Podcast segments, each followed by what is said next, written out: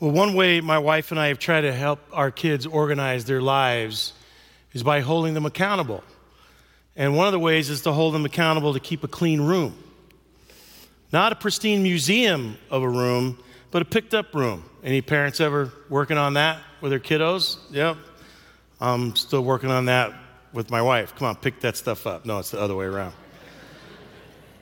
However, one day, Jonah, my son, who was six or seven, after my wife had instructed him to clean up his room, replied, Cleaning my room is pointless, mom. Entropy. You can Google it. well, that's a lot to unpack there. But first, you know that from a very early age, my son loved all things science, everything science.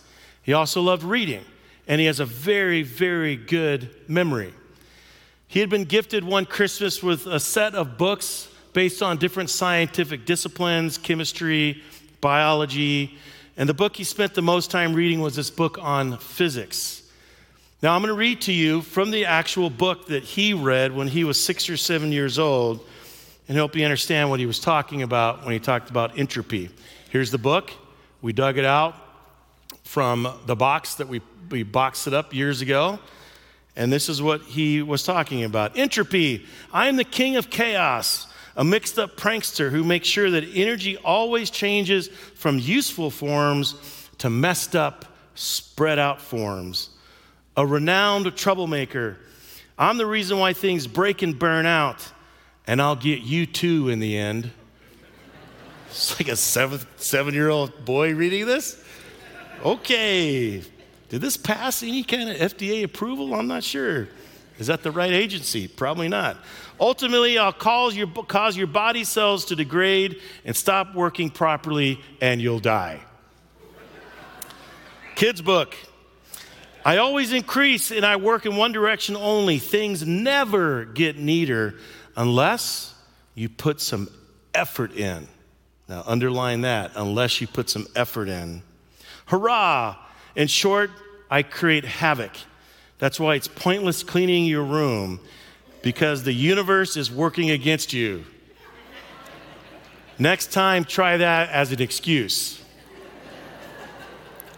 Thank you for causing so many problems in families over the years. Physics. Well, I remember thinking, great argument, son. You did your research. I'm proud of you. You've taken in information and you've applied it to your everyday life. And thank you for encouraging us to further educate ourselves through the Google. I appreciate that. But here's another phrase for you to Google because I said so. Look that up, smarty pants. But it's true that at times we can feel that the universe is working against us. We do age, life slips away, the rooms of our lives get cluttered. The rooms of our lives get messy. And a lot of times we're not that helpful. Sometimes we even work with entropy because our efforts can damage others, making a mess of the rooms of other people's lives. The things we say and do, the things we don't say and don't do, can amplify the messiness, the entropy. We can amplify the brokenness. We hurt one another. We can refuse to help others. We cause trouble. There can come this chasm between one another, and all that seems to speed up the entropy, speed up the burn. We burn ourselves and we burn others. Last week, Pastor Paul Gaucher walked us through the power of repentance. Repentance, that turning away from the harmful things that we do to others and ourselves. Repentance is that effort against entropy. Repentance, that gift, working against the burn, working against entropy, the gift of repentance. And the first step, right, is to turn 180 degrees from where you were going in burning others into another direction of hope and healing. It's a way to clean up the messy rooms of our lives. And today, we're going to be speaking forgiveness, another force that actively works against the burn, another way to clean up the messy rooms of our lives. Because the reality is, we get burned by others. We're damaged by others. by what they say, by what they don't say, by what they do, and by what they don't do. They come into our lives and mess up the rooms of our lives. We also, though, get absolute clarity about the gift of forgiveness that actually efforts against this burn. And Jesus teaches us forgiveness extensively through his teachings, through his words, his actions, through stories, through parables that he tells. The Apostle Paul also does the same thing. He's planting churches all over the place, and he knows that forgiveness is needed in community because community can experience entropy, entropy just as we individuals can. But there are actually very few stories in Scripture of regular folks forgiving other regular folks in the Bible. Nathan talked about one, Joseph. Joseph ended up forgiving his brothers, actively working against the burn, against entropy. But there's another one I want to focus on today, and it's within the same family. It's actually Joseph's father, Jacob. However, I want to preface this whole topic of forgiveness with these words. If you are in the midst of an abusive situation, if you're being bullied in person or being bullied online, if you are experiencing sexual, physical, or emotional abuse, any kind of abuse, you need to tell somebody. In those situations, the word for you is not just to simply forgive and stay in that situation. Now, I hope at some point in time in your life, you might get to a point where you can forgive. That's a gift for yourself down the road. But in the here and now, we need to get you help. We need to get you out of that unhealthy situation. And if you are in that situation, I want to speak courage to you today. Reach out to our spiritual care team. We are here for you. Now, about speaking forgiveness. I want to look at a very popular story in Scripture that we tend to only focus on the first half of this story. But I think the second half of the story is very powerful because without the second half, the first half may not make any sense. It's a story of Jacob and Esau.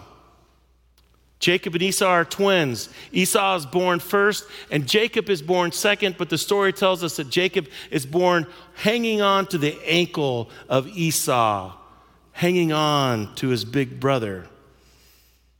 Now, Jacob, this younger son, he ends up getting Esau's birthright. Esau, the oldest, should have been concerned, but he wasn't as concerned about that kind of thing until, well, it was too late. The blessing was stolen by Jacob. And Esau is furious. You have to know Jacob's kind of a bad, bad boy. And he's encouraged and helped by his mom, which is a whole other story. Because remember, these are twins. Lots of drama in this family. And as the story goes, Esau, the firstborn, was not someone you should mess with. If any of you uh, know Marvel comics or any other comics, uh, you know uh, the Wolverine. Esau was like the Wolverine. And Jacob, well, he was like Pee Wee Herman. It's not going to go well. And Jacob knows it. So Jacob runs. He runs and he runs and he runs. He runs for 20 years. And in the meantime, we hear very little about Esau. We hear a lot about Jacob. And there ends the first half of the story. But there's a second half to this story. Because Jacob decides that he wants to return home. But he knows that he's going to run into Wolverine. He knows he's going to run into Esau. So Jacob sends Esau a message trying to break the ice, and the report comes back that yes, the ice has been broken, but Jacob is still scared because Esau, the report is, is coming to meet Jacob and he's bringing 400 other Wolverine men with him. Uh oh. This throws Jacob into despair. So he sends Esau all these lavish gifts, trying to bribe him. And he thinks about running again. But God finally takes a hold of Jacob. He shakes him around a bit and says, Get a grip. I need you. Stop running. So one morning, the perfect time to start a battle, here comes Esau with the 400. What does Jacob do? Well, still scared of Esau, he lines up his family and his servants in order of importance. He does that in case Esau attacks, maybe some of his family can get away. So he sends his servants and their kids out first, the most expendable ones. Then he sends out his least favorite wife, Leah, and their kids. And in the back, hiding behind all of that, is Jacob's favorite wife and favorite son, Joseph.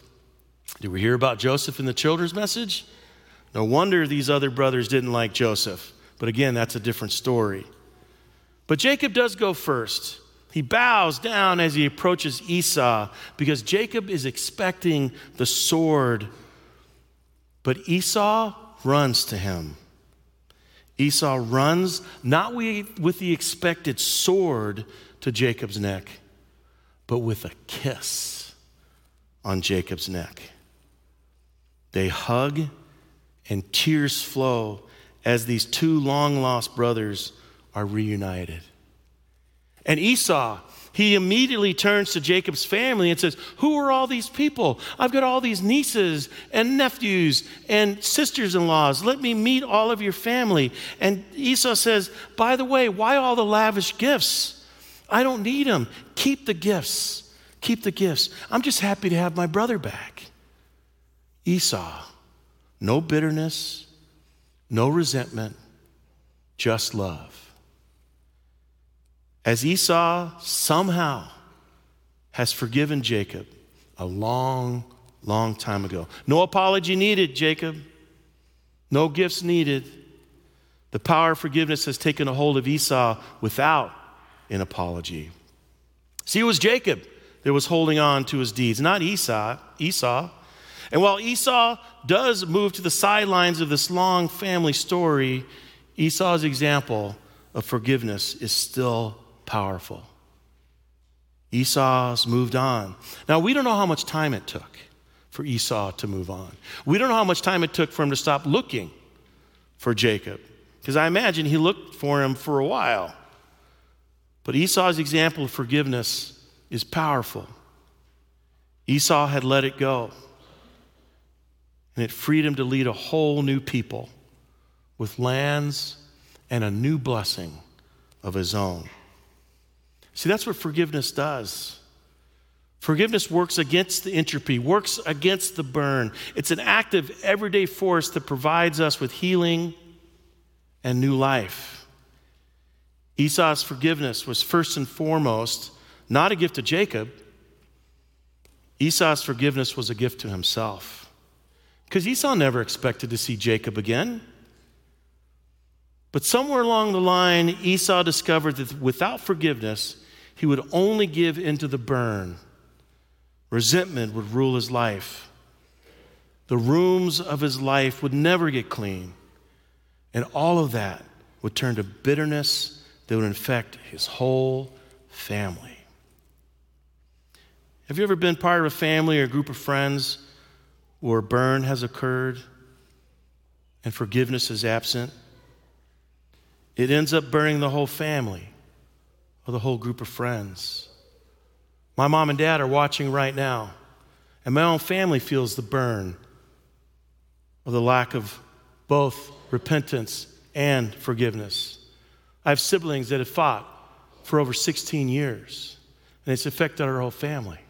So much so that we can't even have a family reunion. We can't even be in the same room with one another. Because without repentance and without forgiveness, it's burned the whole thing down. And I know, mom, and I know, dad, you cry over that every single day to see your kids not able to live forgiveness. Is that real in your life? Have you ever experienced that? But in Esau, we see how forgiveness is active and how forgiveness can propel us to be a blessing to others. Forgiveness helps us see ourselves as new with new possibilities, not tied down to some past event, reliving it over and over and over again, swinging our swords wildly at one another. Forgiveness is resurrection, and it's a resurrection event in our lives. A resurrection event that defeats the death of a past deed, a resurrection event that shapes us for a future filled with hope, a resurrection event that leads us not with a sword to the neck, but a kiss to the neck. It leads us to think about our own lives. Where do we need to speak forgiveness in our lives? And remember, forgiveness is a gift you give yourself. Whoever burned you never even needs to know you've forgiven them. Maybe your story will have that Jacob and Esau second half moment. I sincerely hope so. I sincerely hope that for my family. But that's not the motivation to forgive. Tending to you, tending to your spirit, forgiveness, a gift you give yourself a way to organize our lives, not around bitterness and resentment, but to organize our lives focused like Esau on blessing and hope. Esau, the burnt one, had every excuse to make his life look like a messy room filled with resentment and bitterness, every excuse to burn it down. But I can imagine that somewhere along the way, Esau received a gift Maybe he received a book on forgiveness that he couldn't put down. And I could just imagine Esau going to his mom and saying, Cleaning my room is the point, mom. Forgiveness. You can Google it. Let's pray. Lord God, you know that we hold on to things. You know this about us, it's not a secret. But you've given this, us this gift of forgiveness. And you know it's not easy. But Lord, we ask that you give us the courage, you give us the strength to lean into the gift of forgiveness. Help us live this gift for ourselves. Help us organize our lives around blessing and hope. The hope that forgiveness gives to us. We ask all this in your holy and precious name. And we all say together, Amen.